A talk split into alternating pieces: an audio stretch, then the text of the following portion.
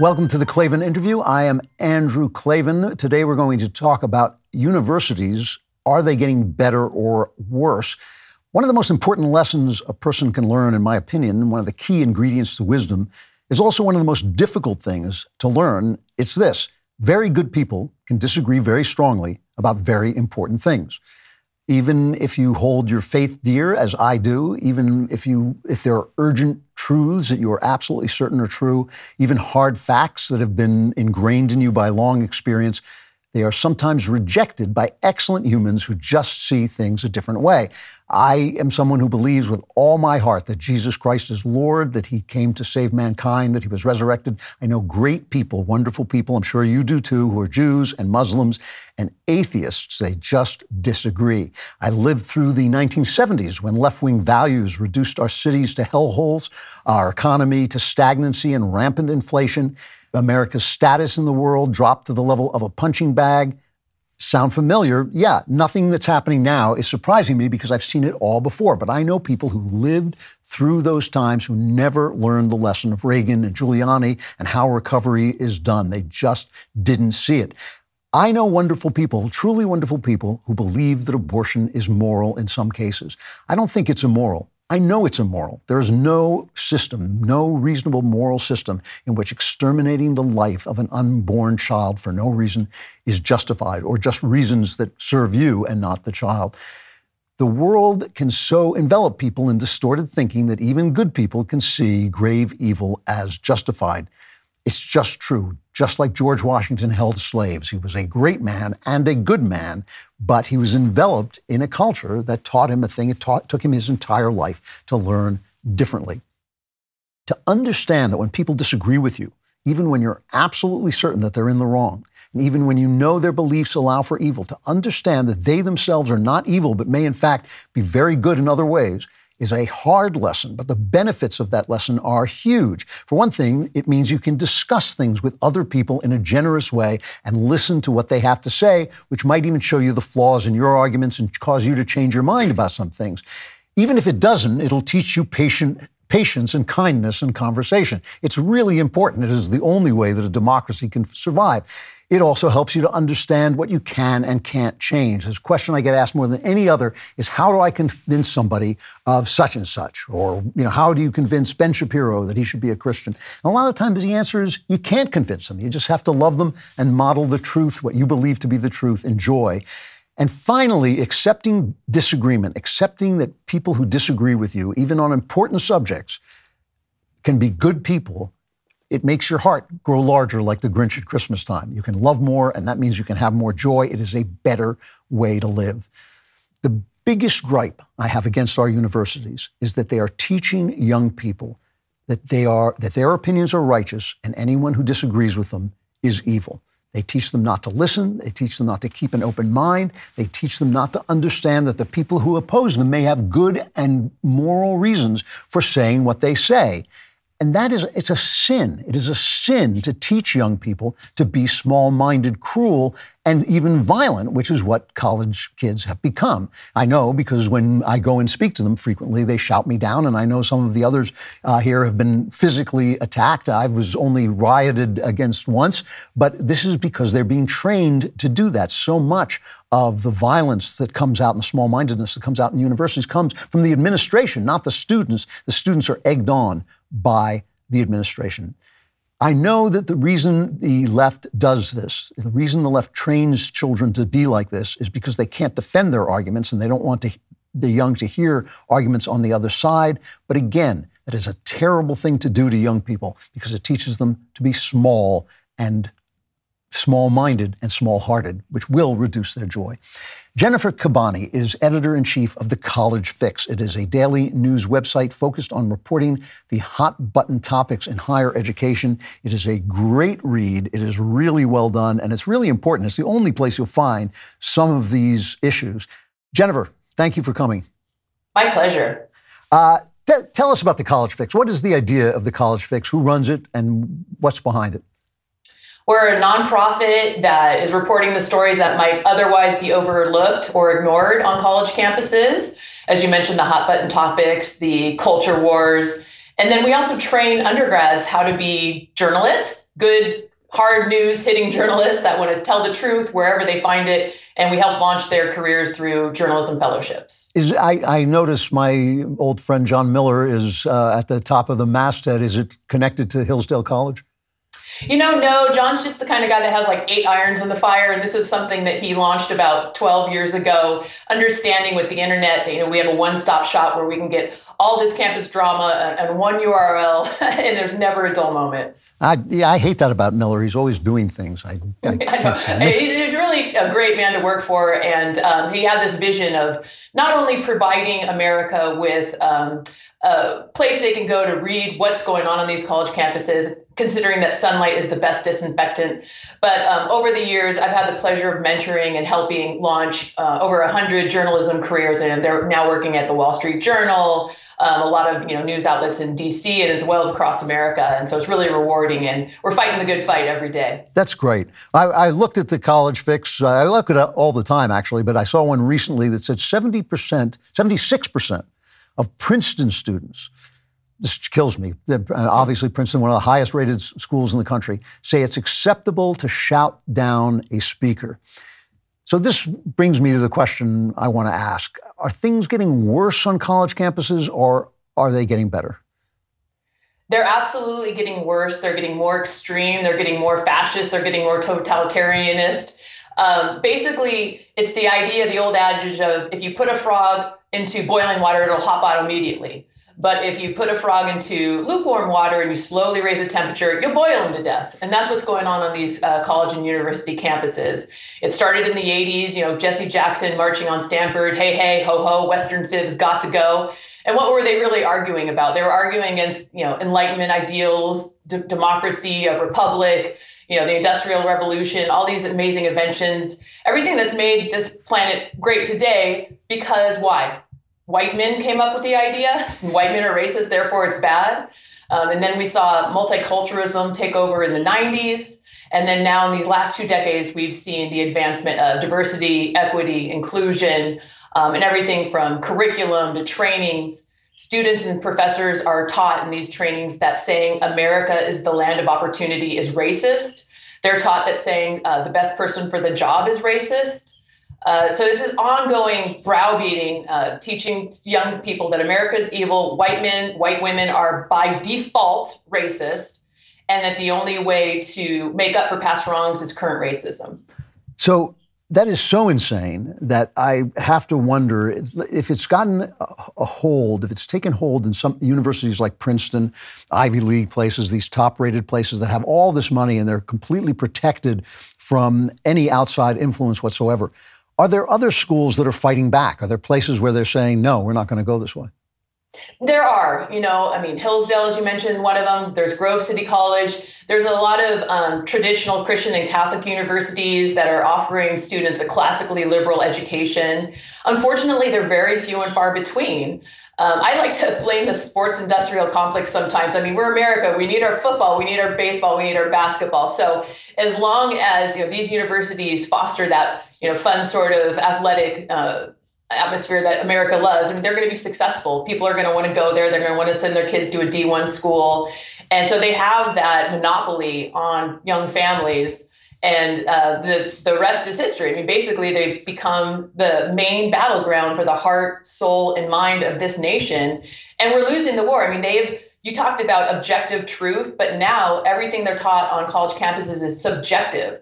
Um, they they teach that men can be women and women can win men. It's just your choice on a whim.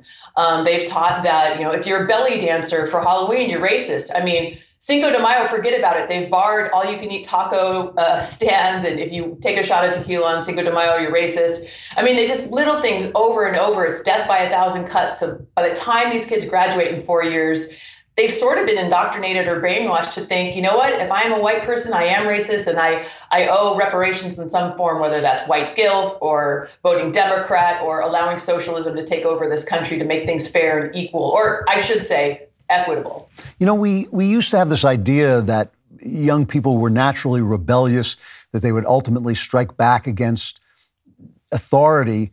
One of the things that I've sometimes said to college campuses, to college kids when I go there is, why would someone tell you not to listen to other ideas. The only reason to do that to someone is to control them, is to keep take over their minds. That usually infuriates uh, leftist students. I mean, I'm usually brought there by conservatives, but it, it infuriates leftist students. But isn't there a sense of rebellion uh, in college campuses? Isn't there a sense that they should strike back against their professors, or are their professors uh, basically making them feel like this is rebellion? the conservative and libertarian students are the counterculture now. They're, yeah. They are the rebels now, you know, fighting the good fight and, and raising a ruckus. But we have example after example. I mean, a lot of people saw Riley Gaines when she was speaking at San Francisco State. They shouted her down, they shut her down, they chased her into her room. Um, over at Central Connecticut State University in, in March, uh, they were trying to debut Candace Owens' uh, documentary on Black Lives Matter they were banging on windows, shouting in a bullhorn. They successfully got that documentary shut down. The students couldn't even watch it. So anytime their ideas are challenged, they literally flip out and freak out until it's canceled. And we have at the College Fix, we have something called the Campus Cancel Culture Database.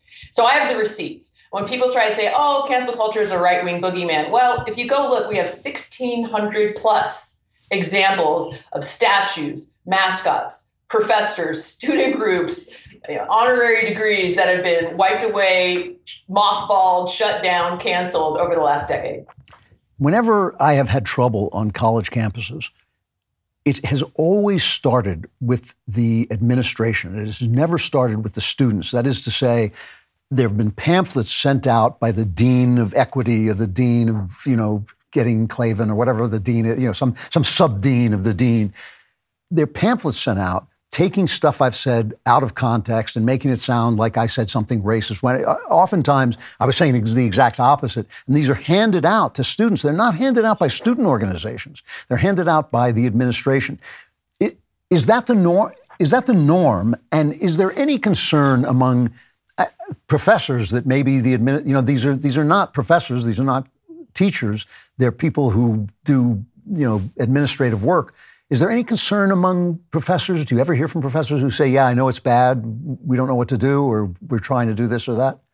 So first of all, the DEI bureaucracy has to keep itself alive, right? So it's it's in their best interest to make up lies about you and to you know pretend that racism is the number one problem facing these campuses when it's absolutely not true. Yeah. Um, I do hear from a good number of professors who are you know scared, just want to keep their head down. Anytime they say anything, the pressure that is put on them is immense from their peers uh, from the administrators. You know, they have to apologize. They get retrained. I mean, with story after story, professors have been suspended. Some have been fired for speaking out. So they really are scared. Now, hmm. there's some groups fighting back. Um, and there's some alumni fighting back too. We've had a surge over the last two years of alumni groups really taking a stand and saying, you know what, we're not going to give our money to these universities if they're so broken. And, and that's starting to have a slight impact. I mean, people are fighting back, but I think the professors are just kind of keeping their head down, trying to survive to retirement. And unfortunately, the, the younger scholars that are being hired up behind them are even more radical than the ones that we mm. had in the 90s and, and, the last two decades. You know, our CEO, uh, we call him the God King. He makes us call him the God King. It's kind of sad. uh, Jeremy Boring uh, didn't go to college and basically has that attitude that a lot of guys you know, brilliant guys who didn't go to college, that the people who went to college are working for me. Uh, how true is that? I mean, I don't understand. Is there a benefit to having a gender theory degree? Is there any kind of benefit to having a, you know, learning critical race theory? Uh, it used the idea used to be that when you got out of college and faced the real world, all those stupid things your professors told you would be thrown away. But now that companies have gone woke, it doesn't seem that that's the case anymore, uh, unless they actually get boycotted. So is there a way that college is making itself untenable, un, un, making itself worthless? Yeah, absolutely. I mean, we have there's a lot of examples of billionaires who didn't go to college. Peter Thiel being one of them, and there's a, there's a dozen or so I could list off. But underscoring that, I think a lot of people, families, and high school students are realizing why do I want to go $100,000, $200,000 into debt to what? To be yelled at, to be told I'm a horrible person, to learn about basket weaving and you know women's studies. Basically they're choosing the military they're choosing stem careers you know like learning how to code uh, they might go into a vocation. So there is a lot of people saying you know what we're done with college uh, the route as the only viable successful pathway and they're choosing other options Uh, but I think kids are unique. And if they have an aptitude for scholastics, there's still a lot, a lot of opportunity in STEM. I, you know, with the humanities degrees, unless you're possibly going into law school, I'd say avoid it like the plague. mm, wow. Now, as uh, when you send reporters into these places, did they have trouble? I mean, th- one of the things I've noticed about the woke is that they lie. I mean, they actually cover up. They know what they're doing is unpopular, and possibly they even know deep down that it's wrong, and they lie. And the joke is always they say it's not happening, but the fact that it's happening is great. What, what's it like covering colleges? You know, the the students that I work with give me hope uh, because they are willing to ask the tough questions and seek answers and hold their universities accountable. And that's the thing that keeps me going every day. I mean i've been i've had this job for 12 years. And if you can imagine covering the muck and mire of colleges and universities for over a decade you can be cynical and a little depressed. But you know then i work with these young students who want truth to be told on their campuses and are willing to ask the tough questions. And it, and it does give you hope that you know, we can still right this ship um, this great idea called America, uh, if we let truth uh, ring out. And again, you made a you raised an excellent point. That's why they refuse to allow these ideas to be debated. Because if they did, students would probably see that there's a better way to think and live and do. Are your reporters from various colleges? Are they all from Hillsdale, or are they all from colleges like Hillsdale? Oh gosh, no, we have everything from Ivy League to community college student reporters, and we got a lot of kids from the state colleges uh, you know, all across America, East Coast, West Coast. They come from all walks of life. And what's really great is I think a lot of people understand that the problem is not only on these college campuses, but then these these you know left wing brats go work at the New York Times and the Washington yeah. Post and whatever, yeah. and they decide what we can know and what we can't know. So the idea with us is we're trying to train young journalists to go out and be truth tellers. That is one of the biggest battles of of the nation right now is information. What information do you have access to? What information are being told, reported, shared? And so uh, these these young people truly understand what's at stake, and we have to get more, you know, conservative, libertarian, center right people willing to. And the subjectivity is not is not uh, how they report. They're not giving their opinion. They're not saying, "Well, I think this or that." It's what we see as news that's where the subjectivity lies and that's what we're having covered on college campuses the stories that are being ignored the microcosm of higher education is played out in our national stage every day when we see the mainstream legacy media ignore very important stories so we need a young generation to get out there and tell the stories that aren't being told so uh, my last question you say things are getting worse i can't help but believe you i read a, a i saw a graph today, actually, that showed that there is now more social conservatism in this country. Almost 40% of people identify as deeply social conservative than there has been for 10 years. And fewer people identify as socially liberal. I guess my question is uh, do you have any hope at all? Is there a, what what do you see what do you see as a hopeful scenario, possible positive scenario? Well, unfortunately, the squeaky wheel gets the oil, right? So we have like these keyboard warriors.